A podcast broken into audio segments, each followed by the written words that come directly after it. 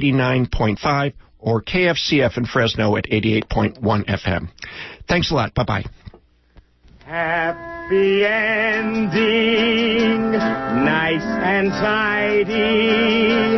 It's a rule I learned in school. Get your money every Friday. Happy endings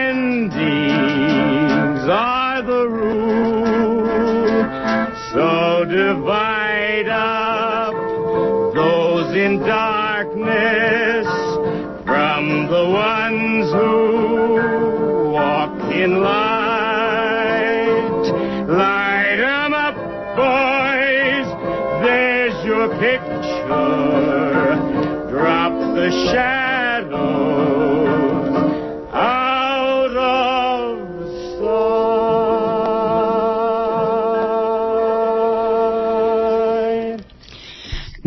Is Jennifer Stone with Stone's Throw, and today is January 27th, 2015. We're in the first day of a fundraising marathon. My premium today is, uh, oh gosh, I've got a tape and a book that, uh, I wrote, and the audio tape is a reading, uh, I did, let's see, we did that reading here at KPFA. Anyway, uh, Laura Prives has it, and she's going to bring it. Let's see.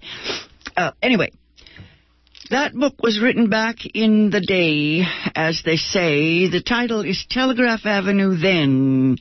Then, when I was there, here, for me, there was something else there, here.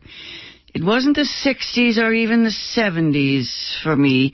This book is a collage. It was born during the years when I was changing, transitioning. They call it transitioning now. No, no, no. Uh, it was more like an expansion, both of my my writing and my personal life. I was coming out as an independent woman. Uh, let's see, independent if damaged human being. At that time, uh, at the time this book was written, I had two small sons and had just gone through a divorce.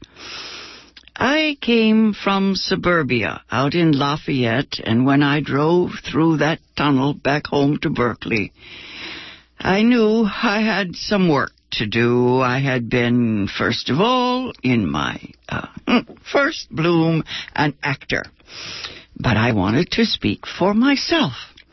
Was tired of talking like Arthur Miller or uh, even Ibsen. Anyway, like so many other emerging feminists, I wanted to be different. And so, of course, I set out looking for those who felt the same way.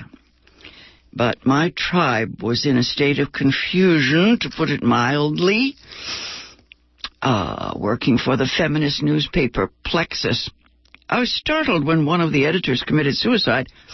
I was caught between those who felt feminism did not embrace mothers and then those who tried to expand the notions of female power, you know, the notion of women's liberation.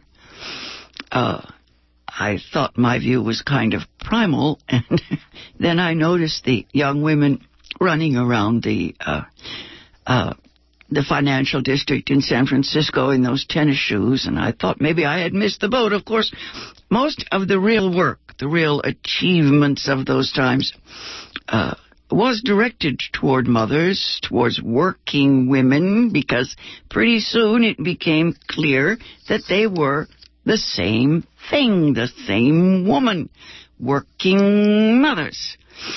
Uh, they called them single mothers or single working mothers. In any case, I had to teach. I had to uh, pay my bills, so I got a job in the public schools. I got some child support, but I certainly couldn't afford babysitters, so the theater was out, and the first thing I remember doing as a writer, I must have been uh, in my middle third, my late thirties. Anyway, I used to drive out to the Berkeley Marina after a day in the classroom, take an hour by the ocean to be all by myself before being a parent till bedtime, and I filled all those notebooks and journals that women were were writing. It's such a familiar story. There was a there was a fleet of us, a plethora of us, uh, so many other women uh, and writers on the same quest. Muriel Rukeyser, the immortal Muriel Rukeyser, wrote, If one woman told the truth about her life, the world would split open. The truth, of course, uh, includes uh, our search for sexual freedom, uh, as well as financial freedom, freedom to do, freedom from, fulfillment. Uh, it was difficult to figure out what we were losing. At the same time, we knew what we thought we wanted anyway. Uh, most of us were worried that it might cost us our integrity one way or the other. It's a tough call. I hit the wall in about three years, but I did get something sorted, as the Brits say. Yes, we got that sorted. I did come to understand that a man's job is to live his own life well. Aha. Both of us, whole souls, both man and woman. Now I'm the one who's responsible for me, for my own happiness, my own well-being. Looking to a man for all things, for fulfillment, is just the same kind of mistake people make when they turn their lives over to God, or a God, you know, to something that does not exist. Anyway, reality sandwich. Virginia Woolf wrote once, uh, it's no use, no good going to men for help, no matter how much we go to them for pleasure. Of course, she was talking about male writers, so, uh, I got busy and got an MA in creative writing, and then I got lots of worldly wisdom, and then I was 40 and I read Andrea Dworkin's book, The New Woman's Broken Heart. so the book I have with me today uh, is, uh, what is it? Uh, the, uh, the child of those years. It's based on that prose begun out by the Berkeley Marina, right? I used to read my work in coffee houses. It was the fashion, you know.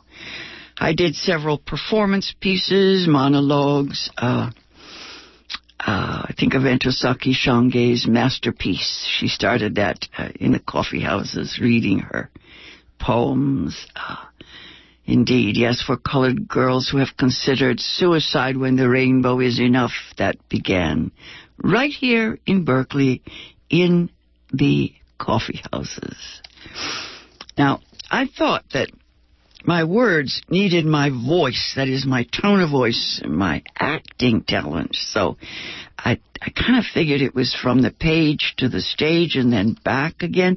Uh, I wasn't sure. Uh, I thought about it. Now, Toni Morrison started in the theater. Did you know that? Toni Morrison, the Nobel Prize winner, the, I guess, I don't know if you like to measure these things, but America's uh, greatest woman writer and certainly, uh, well, our greatest writer at the moment. Uh, I don't know whether a Nobel Prize gives you the, uh, what is it, the the authority to be the greatest. But anyway, what I noticed though is that acting is one thing, uh, speech is something, but it doesn't survive.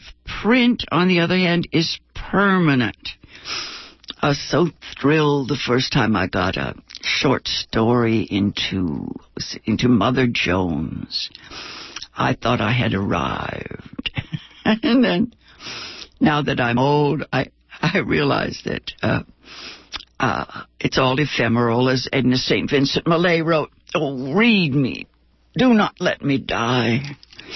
Such vanity. All is vanity. Women, of course, have the same desires as men. We all want to live forever. Sooner or later, that desire, that ego or egocentricity, creates a sense of the absurd, and any woman with a sense of humor is a lost woman. Somebody said that. Let's see. Djuna Barnes, right. Anyway, uh, today I want you to show me the money. So here is the book, uh, Telegraph Avenue Then. Also, I have an audio tape of me reading this book, and let's see. I need to give you a list of the premiums because we're about 10 minutes into the hour. This is all about time, time, time. We need to raise money. Now, Telegraph Avenue then is, uh, what is it, for sale? no. It, the premium, uh, would require, let's see, $75. The book is $50, pardon me, the book is $50 and the tape is 75 And we've got a DVD still. Uh, it's called KPFA on the air. That's a $100. You can have them all for $250, $205. Now, the uh, DVD Laura Prives is here to tell you all about the DVD. KPFA on the air. It's all about us. yeah, that's this uh, uh, a film that we've we've played on our airwaves many times here. Our uh, excerpts from it. It's uh, by uh, Sharon Wood and Veronica Selver, and it details the beginnings of KPFA up through the 90s. What, what year did you first get here? 19, started on the air, yeah, Jennifer. I, I was not on as a regular programmer. Uh, I was here on a sometime basis starting in 1982 in what was then the drama department. Can you believe we had wow. a drama yeah, department? we used to have departments. we had hardening of the departments here, hardening of the categories. Anyway, uh, I think what is it? Uh, the first time I read the book by uh, Matthew Lasar, is it? Mm-hmm. Yeah, that was the, my introduction to the history of KPFA, and all I noticed was that Lewis Hill had the same ailment I have, and I thought, okay, that's where I belong. You know, we both had spinal arthritis. Anyway, it's all about. Uh, uh, the liberation that we were all looking for then, and I guess still looking for. Uh, now, this KPFA on the air, is this uh, something that maybe teachers would want to use? Is this for? Of course, yeah. No, it's totally it's totally about uh, KPFA and the history of the time, and KPFA was really was really on the vanguard of bringing controversial issues To to the airwaves, which no one else at that time was doing. Maybe we can um, play a little bit of that Ah. clip in a minute, but uh, you can get KPFA on the air, the DVD, or uh, Jennifer's Telegraph Avenue then, the book or copies. audiobook, uh, by calling us right now at 1 800 439 5732. That's 1 800 439 5732.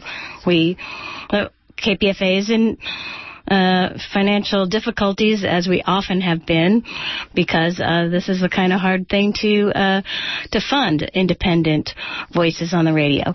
So um, let, let's he- hear a little clip of KPFA on the air. From the beginning, KPFA faced a daunting task to persuade listeners to support the station. The staff printed a program guide and began to solicit memberships on the air. The present dangerous shortage of funds here results mainly from the relative slowness of audience response. Obviously, we were up against absolute disbelief to begin with. Why should I pay for something that I can just turn the dial on and get? And you have to keep saying, because if nobody pays for it, it won't be there. Nobody had FM to speak of. We were broadcasting into the vacuum. And we had to actually hawk FM radios in order to sell subscriptions. So you buy a subscription, you get an FM radio. and there are only 39 contributing subscribers on the roster as yet. That is our trouble, ladies and gentlemen. And we appeal to you to consider it your own. It's $6,500 or bust. We decided we'd have to go off the air and get a bigger signal. And we announced this on the air, and immediately the phones started ringing. Here are these people, these wonderful people that we didn't even know were there, half of them, who said, I can't let this thing go down the tubes. And they got together and they dumped what money they had with them and then they put in pledges and promised to pay every quarter. You know, they, they, I think it was like $5,000 they raised. I never see the like since I've been born. When a big old hooker with the sea boots on. When Johnny comes down the high low. Lou Hill's idea had worked. Thanks to galvanized listeners and a three-year foundation grant, KPFA returned to the air by the summer of 1951. From its new studio above a downtown Berkeley coffee shop, it sent out a signal that reached the entire Bay Area.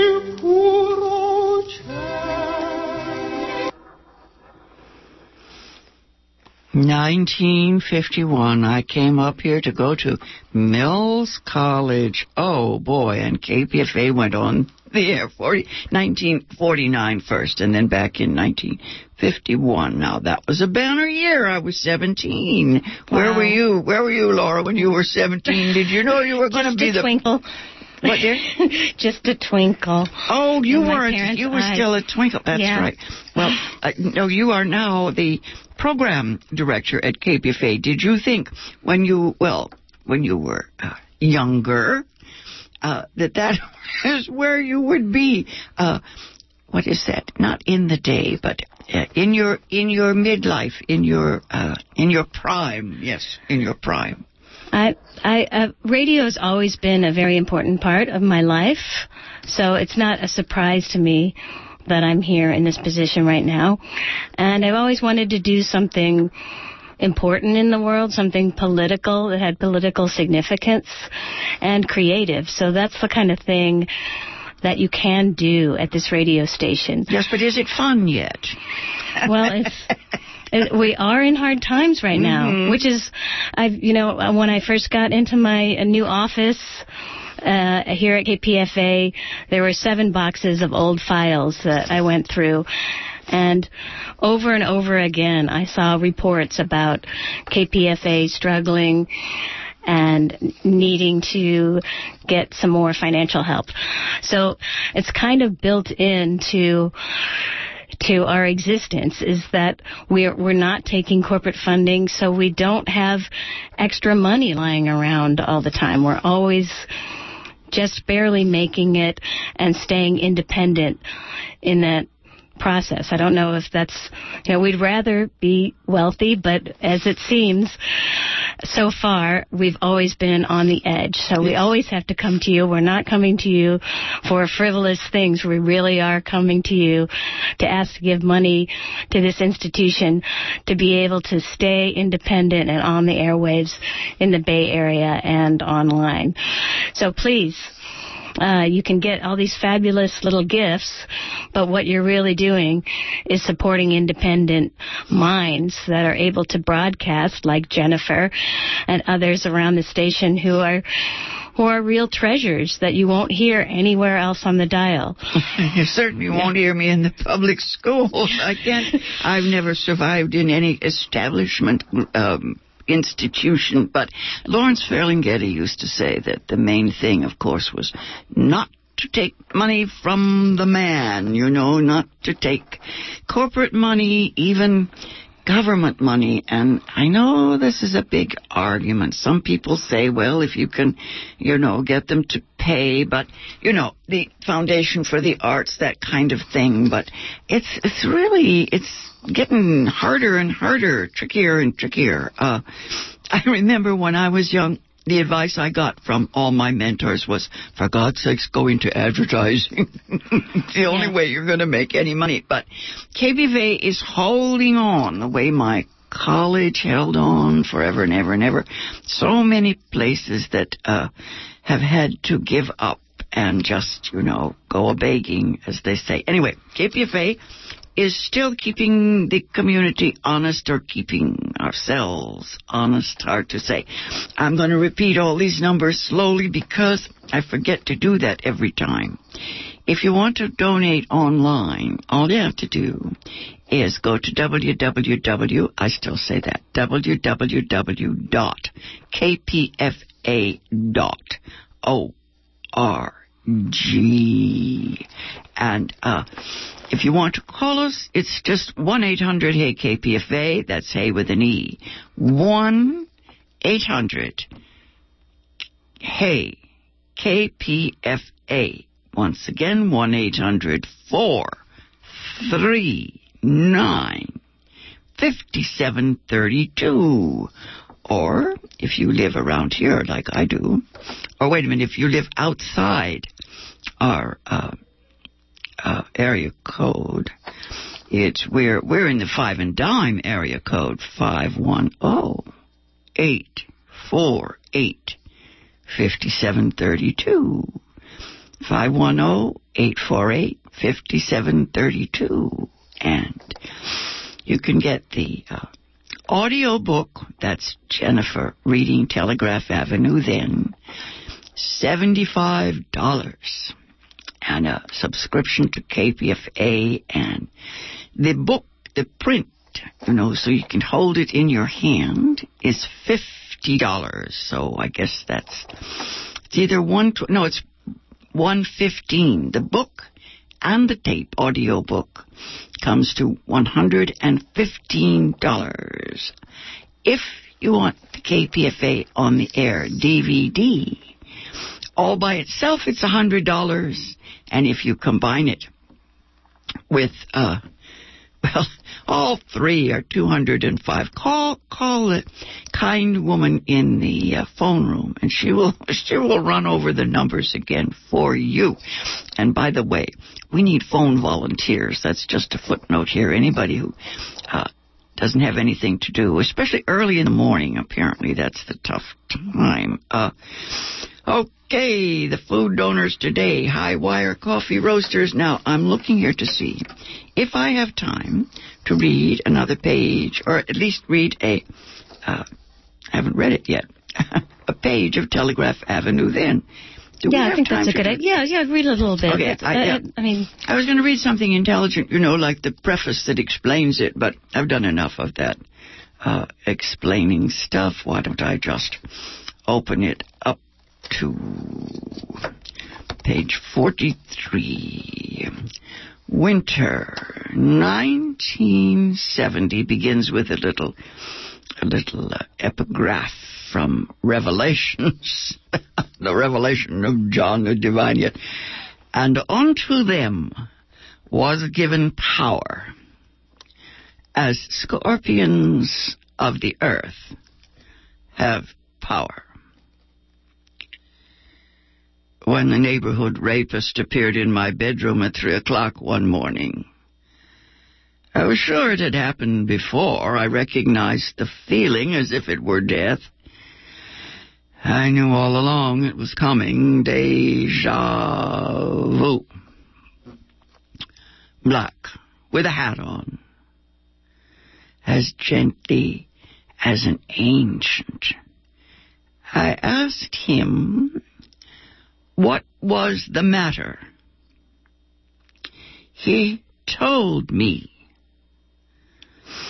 I comforted him with all my skills. He assured me he wouldn't hurt my children. If I did what he told me, he had been through the house and seen the boys' blond heads on their pillows. What he could see of my room in the dark made him think I was Asian. I could have been. I could have been anything. Geisha woman or goddess. Now, what must be understood is that he believed me. A man found a ladder in the basement, broke into my home through a bathroom window, threatened the lives of my children, would not let me move or turn on a light under those circumstances, I convinced him he'd made me happy. He promised not to frighten the children. He was lavish with his compliments. Uh oh, I have to skip a line. All his misery poured forth. He talked about the lousy treatment he'd gotten from women. All they needed was a rod in the right place, he said, and then they knew who they were. I consoled him. He began to give me advice. He told me how careless it was to come home so late at night. A carload of friends had driven me to my door about midnight. I'd forgotten my key and gone round to the back door making a lot of noise and calling attention to myself. Ah, the porch light was on, he said, so he could see I was wearing a miniskirt. He told me he could break into any house in the neighborhood. And what was I doing living alone in a place like this? Was I on welfare? I told him. I was a high school English teacher. He was very impressed. He told me I must learn to be careful because this whole neighborhood was full of real bad men. They could be watching my house.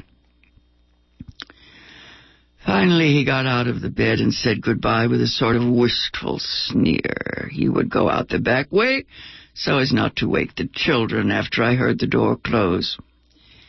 I tried to get up. I moved to the end of the bed some time later. I heard a dog howling somewhere. I tried to get up again. I walked along the wall until I came to the back door. I locked it. I got to the living room, lay down on the sofa. After a while, I could hear birds outside. I found the children buried in their sleeping bags, and I unzipped the bags just to make sure they had enough air. It's been a long time now. I sleep in my clothes, lock my children in their rooms, lock myself in mine. Sometimes I sleep on the sofa next to the phone.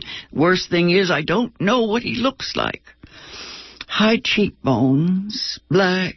That's about all every time I see a black man with his profile. I have to wonder. Finally, I move, retrench in a safe neighborhood. It's my own fault. Thought I was a white man. Thought I could live as I liked. The world would love me for being myself. Zen slap. My encounter with the facts. I've got to forget it. It happens all the time.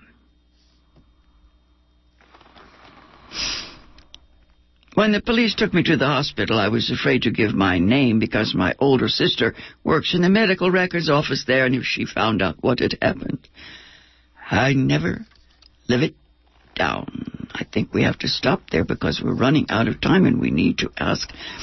I, I, let's see. The next section is about the resulting psychosis in which I imagine this creature to be a Gila monster. Here we go. Wow. Okay, so anyway, that's the middle of Telegraph Avenue then by moi, and the uh, reading on the tape is by moi, and the books are signed. Anyway.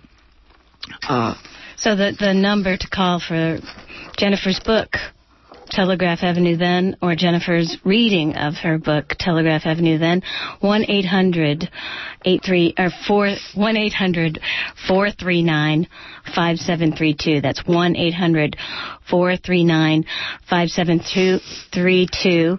We're also offering the DVD KPFA on the air right now. Please give us a call. Please support this fantastic radio station, the independent voices, the beautiful voices such as Jennifer Stone that come to you every week, nowhere else on the dial. 1 800 439 5732. Hey, KPFA. If you forget, you know, you can just remember Hey with an E, KPFA, and then you've got it. This has been Jennifer Stone with Stone's Throw. Be back. No, I won't be back. For the next two Tuesdays, I'll be gone. I'm going to go on vacation. I'm going to go to the seashore. hey, you, KPFA donor. listen up. Did you know only one in eight of our listeners actually make a contribution to your radio station? Maybe you can help